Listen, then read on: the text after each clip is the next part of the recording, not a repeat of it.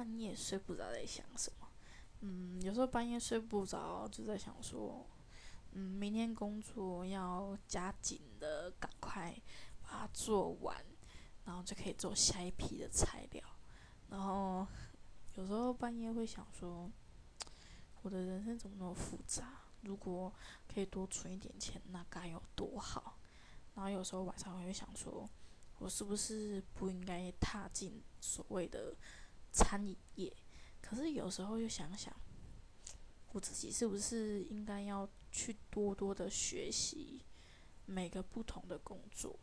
我不能就是一直在这工作，然后不断的不让自己进步。我自己好像没有什么进步，但我想说，逼自己进步应该不错吧。